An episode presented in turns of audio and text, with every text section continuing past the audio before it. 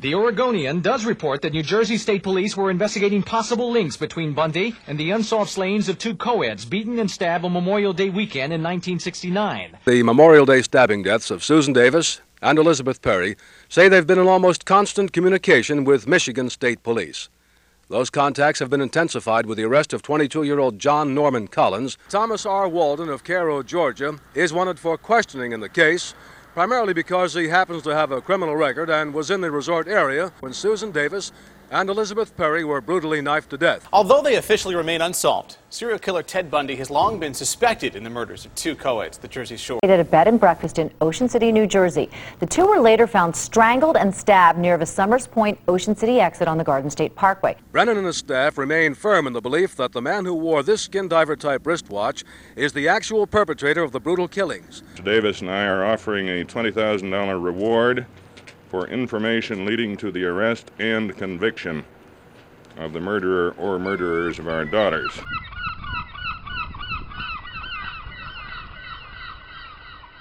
It was two weeks into the Perry and Davis murder investigation, and the New Jersey State Police were growing desperate. Facets of the case that they had initially hoped to keep secret, the police released to the newspapers instead, increasingly reliant on the public's help. On June 14, 1969, the Atlantic City Press reported that a witness had seen Susan and Elizabeth in their convertible, together with an unidentified driver behind the wheel, at about 6 a.m., just after they'd left the diner. According to the witness, the car was moving very slowly, with one girl seated in front and another in the back. Atlantic County Prosecutor Robert McAllister confirmed that the New Jersey State Police had twice questioned this witness. When asked to confirm whether the person driving the convertible was a young male, McAllister replied, I can only be quoted as saying no comment. We have our reasons. He added, We've had several reports that the girls were seen in other areas. This pinpoints their location. The Philadelphia Bulletin narrowed the scope of where the witness had actually seen the car near milepost 31.9.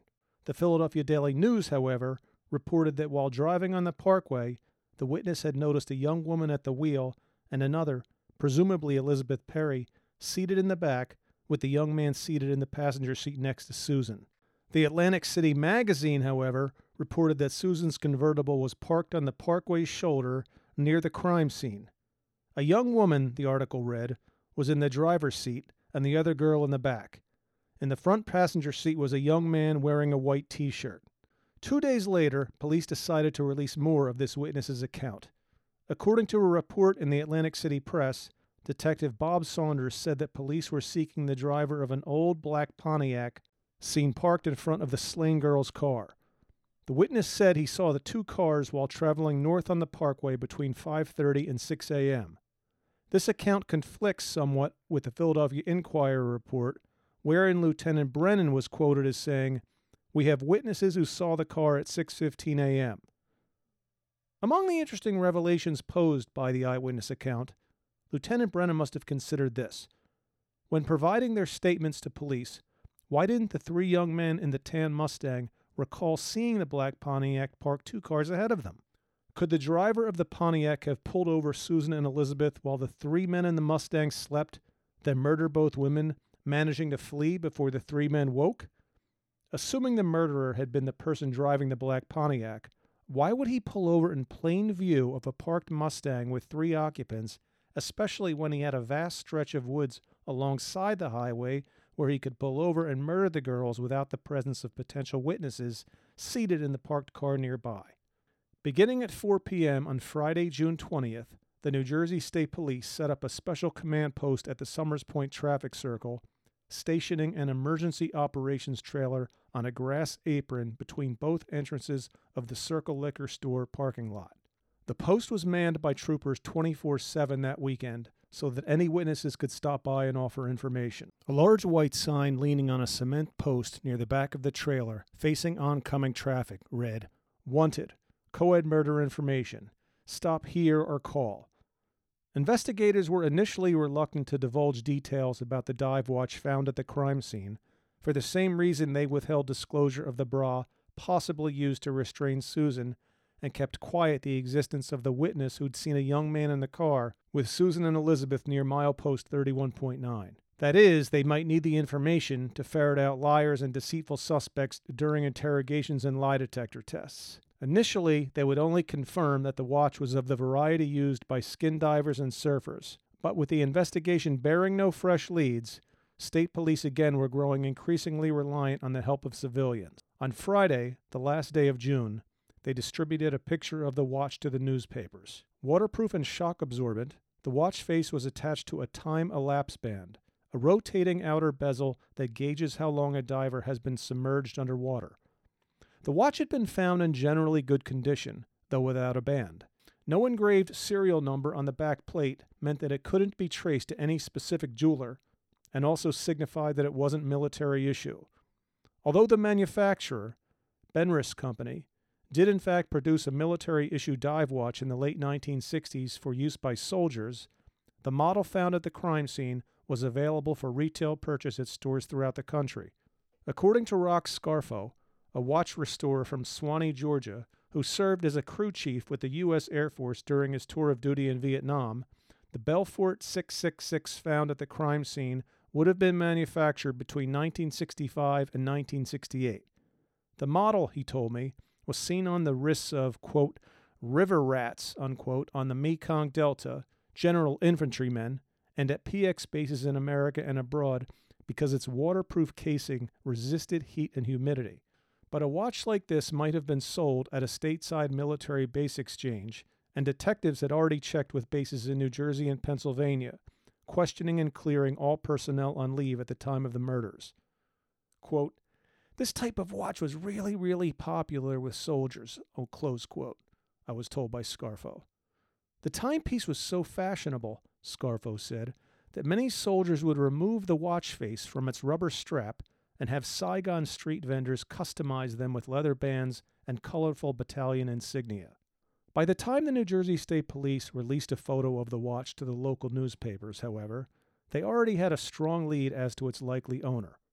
Although the police implied that they were seeking his identity, they may have been trying to locate him instead. A young woman had called the state police in 1969 in the days following the murders. She was adamant she knew who owned the watch, for she had seen him wearing it. I was at work one day in 2006 when a secretary in my office delivered me a fax. Normally, every form of communication that is processed by our office has a file number attached. I've since misplaced this particular piece of paper but I remember what it read as though I had received it yesterday. Dear Mr. Barth, the fax read, it is my understanding that you are researching the murders of Susan Davis and Elizabeth Perry. I'm certain I know who killed those girls, as I've been trying to tell the New Jersey State Police what I've known all these years. The person who killed those girls is named Ronald Thomas Walden from Cairo, Georgia. I immediately called Francine Latkin, the author of this random fax, in what would be the first of two dozen or so conversations we would have about the murders.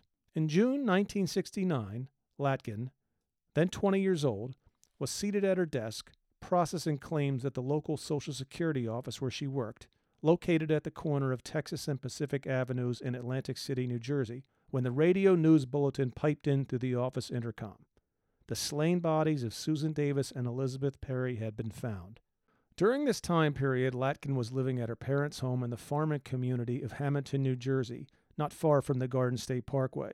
The news that one of the victims was the same age as she and also had long, dark blonde hair resonated with Latkin while the reporter spoke of the local tragedy. But it was another aspect of the crime, something the reporter didn't mention, that circled in Latkin's mind, kindling her memory as she sat silently at her desk. She was unable to continue working as she suddenly drew the connection, recalling something that her friend and coworker Kathleen had told her earlier that same morning about a handsome young man the three girls had met a short time ago while vacationing together in Florida. In April that year, about a month and a half before the Parkway murders, Latkin was joined by her sister Mimi and their friend Kathleen as they flew down to Florida for spring break. At the time, Fort Lauderdale was the spring break capital of the world. Eager to join the fun, the three girls booked a room for the week at the Lauderdale Beach Hotel near the famed A1A Strip. They spent the next several days tanning poolside and partying the evenings away at the many bars along the beach.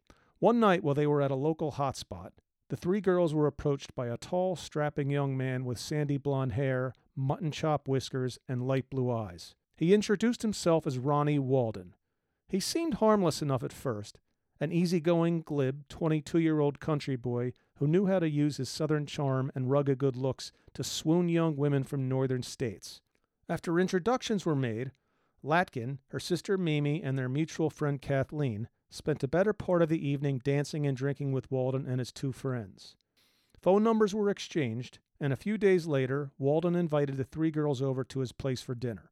Walden's house, a rental he shared with two buddies and a fourth roommate named Robert Shelton, was a typical bachelor pad of the free love era. Swirling wisps of marijuana smoke curled beneath the ceiling lights. Bikini clad young women and long haired men traipsed through the kitchen, pausing to chat with Walden and his guests as he cooked dinner. The only peculiar thing about Walden, Latkin observed, was the way that he often referred to himself by different names, such as Chad and Chad Shelton. His favorite alias, however, was Bat Masterson, an Old West sheriff who was deputy marshal to Wyatt Earp. Although Walden seemed like a sly maneuverer, Francine Latkin kept her thoughts to herself. After all, both her sister and their friend Kathleen seemed to be enjoying his company, and the last thing she wanted to do was to ruin a good time. As she was seated next to Ronnie Walden while they ate, Latkin was drawn to the attractively styled watch worn on his right wrist. He told her it was a skin diver watch and held out his arm for her to view it. She noticed that the watch face, snapped onto a leather band, had been stamped with the word jewels, even though it wasn't adorned with any diamonds or gold. As Latkin examined the watch, Walden kept complimenting her and reaching over to caress her hair. At this point, Walden's flirtatious behavior didn't make Latkin uncomfortable, as a general ease permeated the scene. But then Latkin's sister Mimi spilled a small bit of red wine on the white carpet underneath the dining room table. The seemingly laid back Georgia boy suddenly exploded, silencing the table as he began screaming at Mimi. Even as the moment passed seconds later, with Walden hurrying to blot the stain, his unexpected outburst frightened Latkin. She was unable to shrug off what she'd just seen, as if the stranger seated beside her was possessed of a lingering evil only she could sense. One day in April that year, just a few weeks later, after Latkin, her sister, and their friend Kathleen returned to South Jersey from Fort Lauderdale, Latkin learned from Kathleen that she had stayed in contact with Ronnie Walden and that he would be in the New Jersey area the following day as he was thinking of staying for a time and getting a job in the shore area. He had told Kathleen that he needed money, so she called her friend, the owner of A Man and a Woman clothing shop on the Atlantic City boardwalk. He agreed to hire Walden and give him a room above the store where he could crash. Here is the first part of my conversation with Francine Latkin as she relives for us the day when Ronnie Walden first arrived in Atlantic City. He had just come to town, you know, maybe the day before or whatever. And he came by with his Oldsmobile 442, yellow with black stripes on it. Uh, wanted to see Kathy, and um, he came to the front desk and they said she was busy.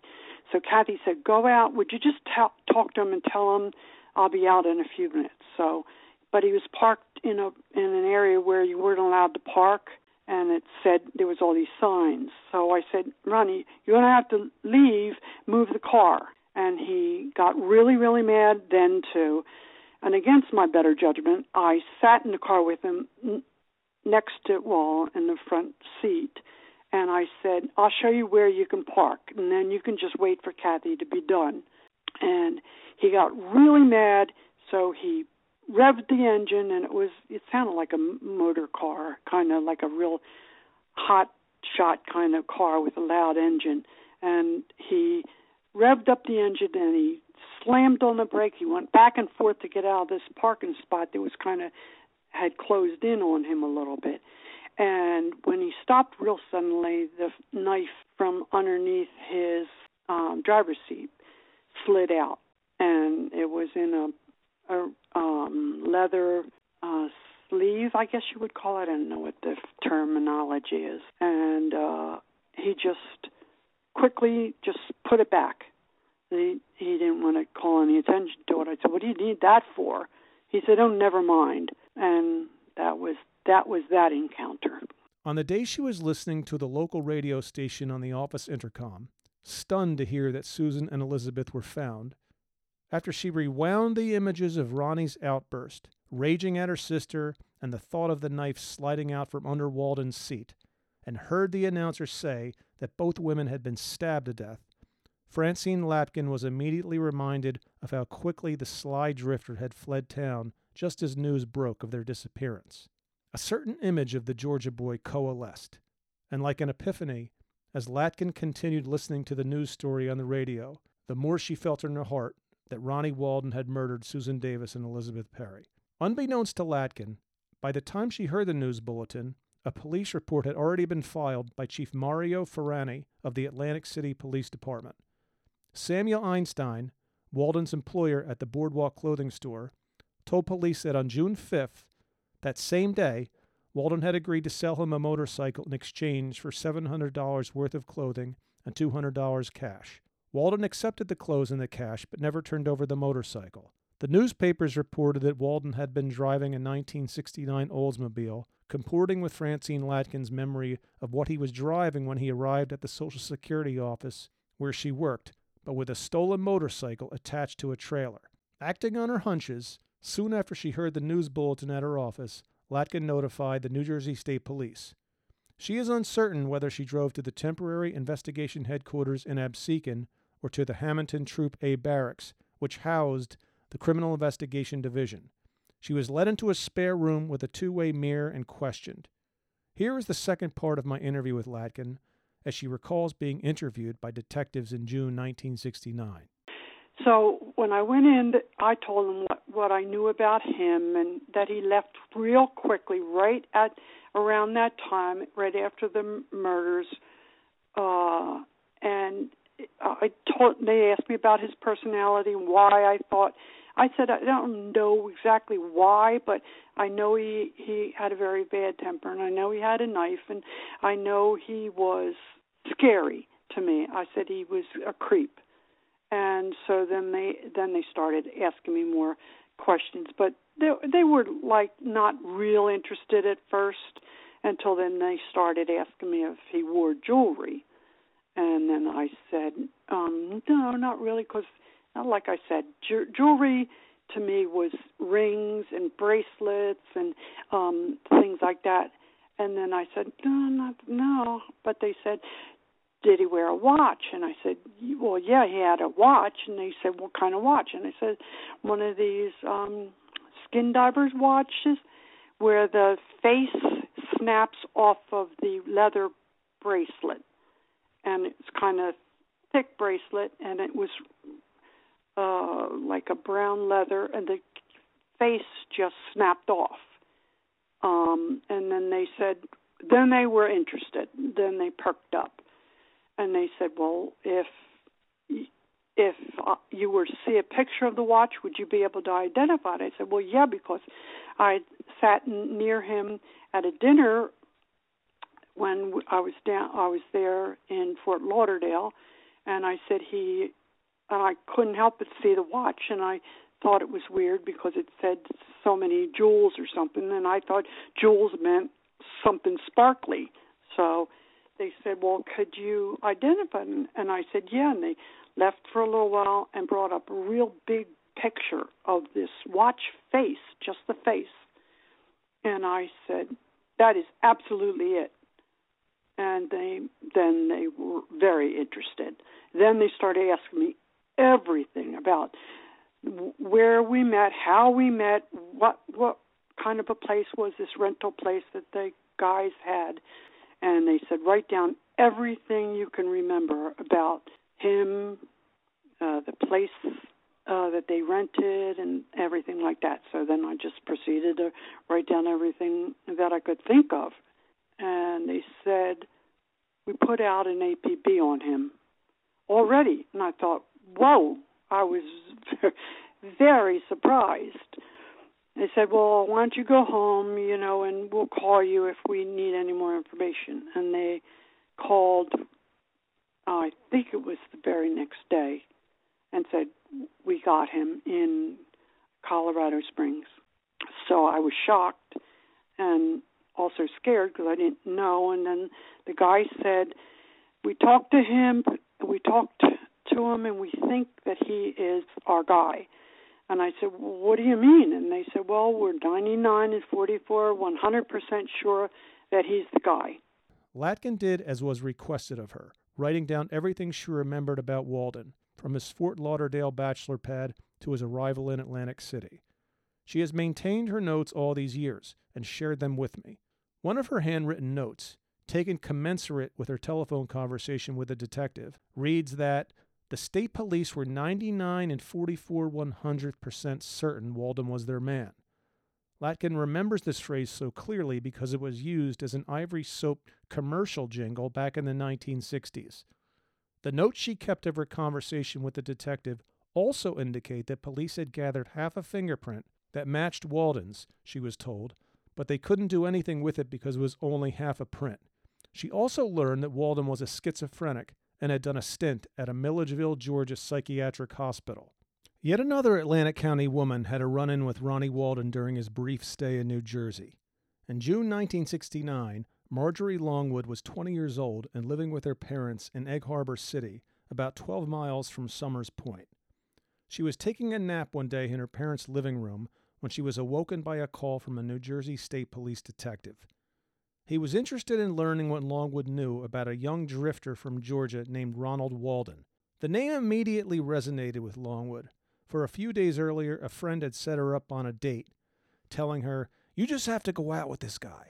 Walden was driving a motorcycle as he arrived at Longwood's parents' house on Cincinnati Avenue in Egg Harbor City, the same small town where Somers Point security guard Albert Hickey ran his furniture store. Garwood thought Walden was nice, but something about him seemed fake.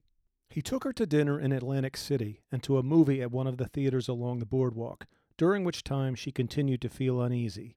As Walden drove her home on the back of his motorcycle, he inexplicably pulled over to the side of the road beside a rural stretch of woods near the FAA Technical Center, the same aviation facility that had produced the aerial map of the Parkway crime scene. There didn't sound like anything was wrong with Walden's motorcycle, and for a few seconds, with not a person in sight, Walden peered silently into the woods beside them, saying nothing while Longwood sat terrified on the seat. This is it, she thought. Today I die. She said, quote, I was scared to death. I had very bad vibes, a sixth sense he was going to take me into the woods and kill me. Much to Longwood's relief, within a few seconds, while she was certain her date was scanning for the precise location where he'd murder her, Walden rolled the throttle and peeled away, dropping her off at home without further incident. According to her recollection, when Longwood was on the sofa, speaking with the detective on the phone, he told her that her date was a suspect in the Parkway slayings and that the state police had matched tracks found in the sand along the Parkway to his stolen motorcycle. He also told Longwood that Walden was mentally ill. The young man whom Francine Latkin and Marjorie Longwood are certain murdered Susan Davis and Elizabeth Perry was born Thomas Ronald Walden on February 5, 1947, in the southwest Georgia town of Cairo, located 30 miles from Tallahassee, Florida. He grew up among a loving family in the northwest section of town. His father was a career Navy man, relocating his brood to bases all over the world in locales as exotic as Panama before returning stateside. He settled in Cairo like generations of Waldens before him. When I first began investigating Ronnie Walden, I could think of no right place to start. I had never even heard of Cairo, Georgia, let alone anybody who called it home. On a lark, one day I called what I remember was Cairo City Hall. The extraordinarily gracious young woman who answered said that she'd known Ronnie Walden's brother, who died a few years earlier, falling out a tree stand while hunting. Another Walden, she said, might be able to help. And with that simple relay of information, I was introduced to Kathy Moore, the sister of former Pittsburgh Steelers punter Robert, the toe from Cairo, Walden, a distant cousin of Ronnie's. Kathy Moore didn't mince words when she recalled Walden. Ronnie Walden was mean as a snake, she told me, describing him as underhanded and sneaky. She remembered a young man who broke into houses in his spare time, stole guns, and regularly shoplifted. A former neighbor of Walden's, Ceres Moyer, remains convinced to this day that Ronnie cruelly shot her riding horse between the eyes for no reason, and local police agree with her. They could never prove it, however, and no charges were brought. After the incident, Mouillet never went near Walden again. I have always felt he was strange. I always had a funny feeling about him.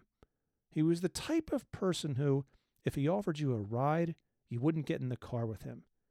You just had that feeling about him, something that scares you. I can't explain it. Luann Halstead dated Walden while the two were classmates at Cairo High School. Ronnie was sort of Mr. Everything in high school, she said. A star athlete and a top student, Walden had aspirations of one day playing football at nearby Florida State University.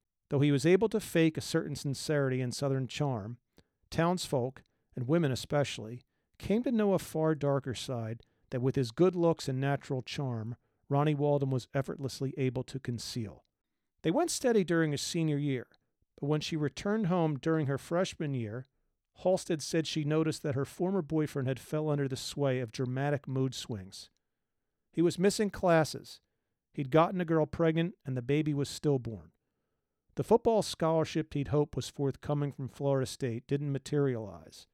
Instead, scouts arrived in droves to witness the exploits of Walden's teammate, future NFL Hall of Fame guard Bill Stanfill. In the meantime, Luann broke up with Walden, for she'd fallen for a classmate at Florida State. When she visited home, she would find Walden following her in his car. I would come up upon him driving around town, she told me. I'd be at an intersection in a neighborhood, and all of a sudden there he was. That frightened me. He didn't wave, he just stared at me. Walden decided to enter the armed services like his father, enlisting in the Air Force. But soon after his enlistment, it became evident that the rigor of a structured military life held little appeal for him. In 1966, he went AWOL from Turner Air Force Base and was sentenced to six months hard labor at Fort Benning. He was issued a bad conduct discharge upon his release. It was soon after the discharge that he completed a stint at the Georgia State Mental Hospital. Whether he voluntarily committed himself or his discharge was a condition of his release from the Fort Benning stockade is unclear from the record. Walden's whereabouts were uncertain after his release from the asylum until he landed in Fort Lauderdale in the spring of 1969. On Monday, June 30th, 1969, exactly one month after the Parkway murders, and following his swift exit from Atlantic City, Walden surfaced at a Glenwood Springs, Colorado car dealer, driving a Jeep. When Walden failed to return after a test drive, the salesman realized that the car that Walden had driven to the dealership had a Tennessee dealer's plate. The Glenwood Police Department issued an APB. He was picked up by the Aspen Police Department and driven back to Glenwood Springs. A routine fingerprint check was submitted to the FBI, who informed Glenwood authorities that Walden was wanted for questioning in the murders of Susan Davis and Elizabeth Perry in New Jersey. Armed with knowledge of Francine Latkin's statement, and having confirmed Walden's location in Colorado, New Jersey State Police detectives James Toth and William Hunter boarded a flight from New Jersey to Aspen on July 3rd to question Walden and have him submit to a polygraph exam. Les Ecker was undersheriff of the Garfield County Sheriff's Office in 1969. On the evening of July 3rd, and the hours before detectives Toth and Hunter were scheduled to arrive, Ecker received a frantic call from the sheriff's police dispatcher. She alerted him that an inmate had just attempted to hang himself in the local jail. Ecker, in his own words, lit up the car and came flying in as he lived nearby. Sheriff Ralph Baker was already at the scene by the time Ecker arrived to assist him. Walden had removed the wool blanket from his bunk, loosened the threading around the edges where it had been hemmed, then tore it into a six inch wide strip that he weaved through the cell bars, fashioning a noose. Ecker and Baker cut the noose off Walden's throat, and the sheriff immediately began resuscitation. His lips were blue and his fingernails were blue, Ecker said. We both struggled to get the damn thing from around his neck. He had it right around his Adam's apple. I've always wondered what possessed Ronnie Walden to try and kill himself just before the arrival of the New Jersey authorities. Was it a guilty conscience? A desperate attempt to forestall the lie detector test? Nevertheless, two days after he was cleared by medical authorities and returned to his cell, Walden agreed to sit for the polygraph. Two surreal aspects of the attempted suicide have always resonated with me. First, for me at least, wasn't the hanging itself, rather the realization that the Philadelphia newspapers had completely misreported the sequence of events. According to a report in the Philadelphia Daily News, Ronnie Walden tried to hang himself after he'd taken and allegedly passed the lie detector test. He had just been cleared of the Memorial Day murders of two 19 year old co-eds, the article read. But Thomas R. Walden had something else haunting him as he fashioned his blanket into a noose and tried to end his life. Les Ecker is certain that the suicide attempt took place just prior to the arrival of the New Jersey State Police, for the polygraph test was administered in his office, a naturally lit room with a scenic view of the Colorado River.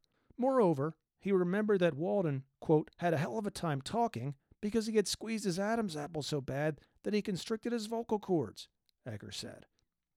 Another reason the former undersheriff remembered the hanging incident so well is that Walden tried to kill himself in the very same cell where serial killer Ted Bundy, another suspect in the Parkway slayings, would escape eight years later, shimmying through a hole in the ceiling on a snowy December night in 1977 before hightailing it down to Florida, where he would go on to murder Florida State sorority sisters Lisa Levy and Margaret Bowman. A report of Walden's suicide attempt, published in the local Glenwood Springs Sage Reminder, corroborates Les Ecker's recollection from that evening.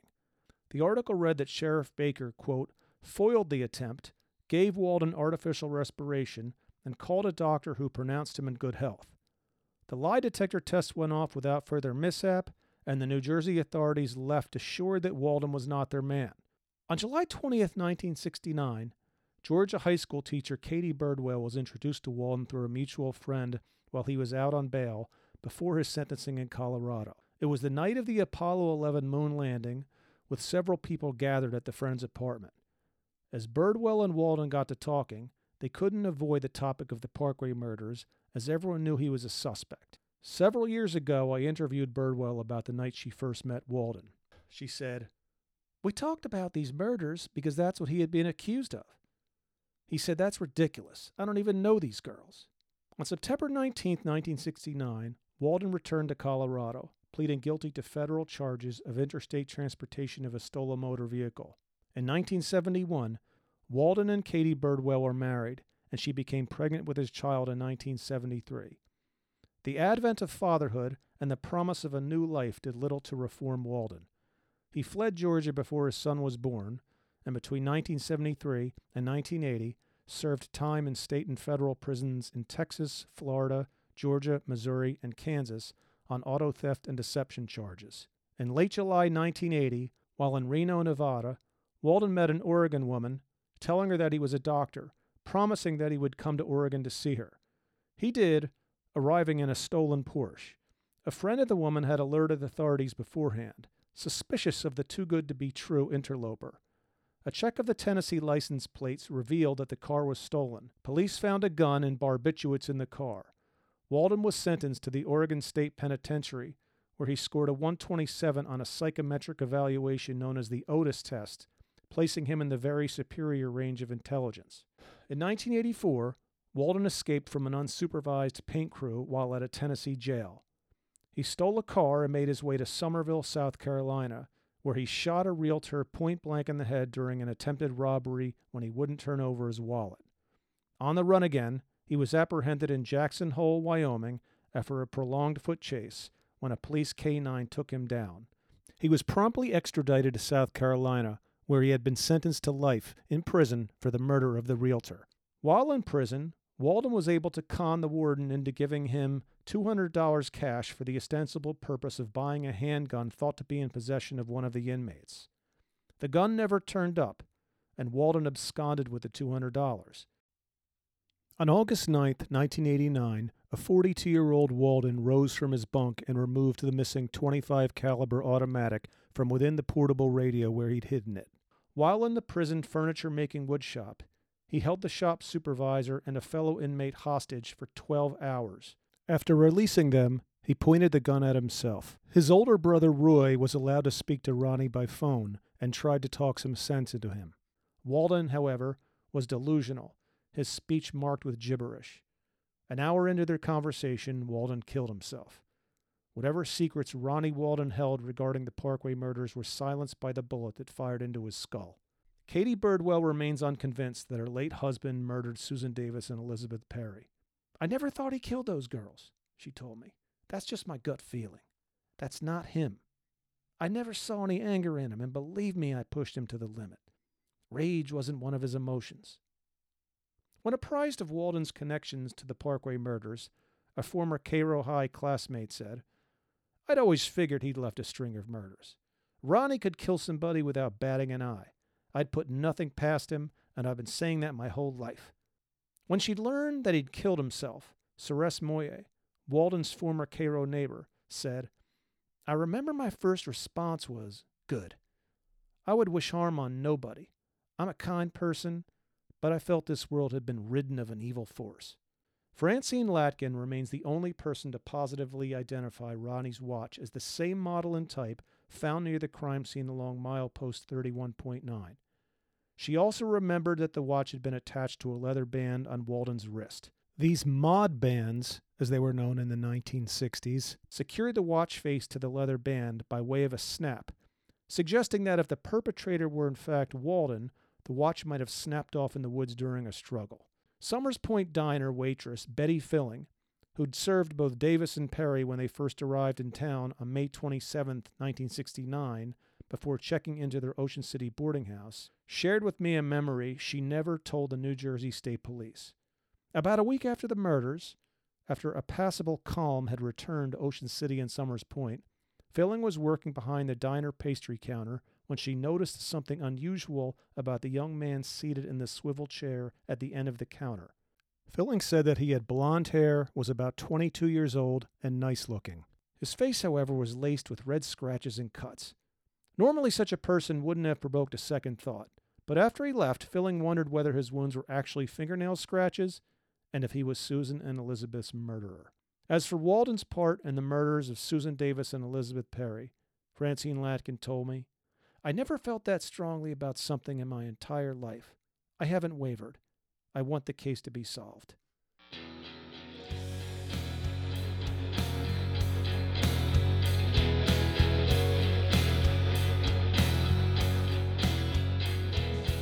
If you're enjoying this topic and want to learn even more about the unsolved murders of Susan Davis and Elizabeth Perry, you should check out my book, The Garden State Parkway Murders, a cold case mystery, published by Wild Blue Press and available on Amazon in print, audio, and ebook formats. The book is also available for sale at Sunrose Words and Music on Asbury Avenue in Ocean City, New Jersey. You will find links to these sites, as well as a catalog of other true crime podcasts where I've discussed the Parkway murders, at www.christianbarthauthor.com.